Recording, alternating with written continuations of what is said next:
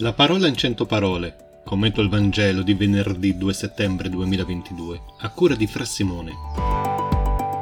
Il Signore Gesù si presenta oggi con il volto dello sposo.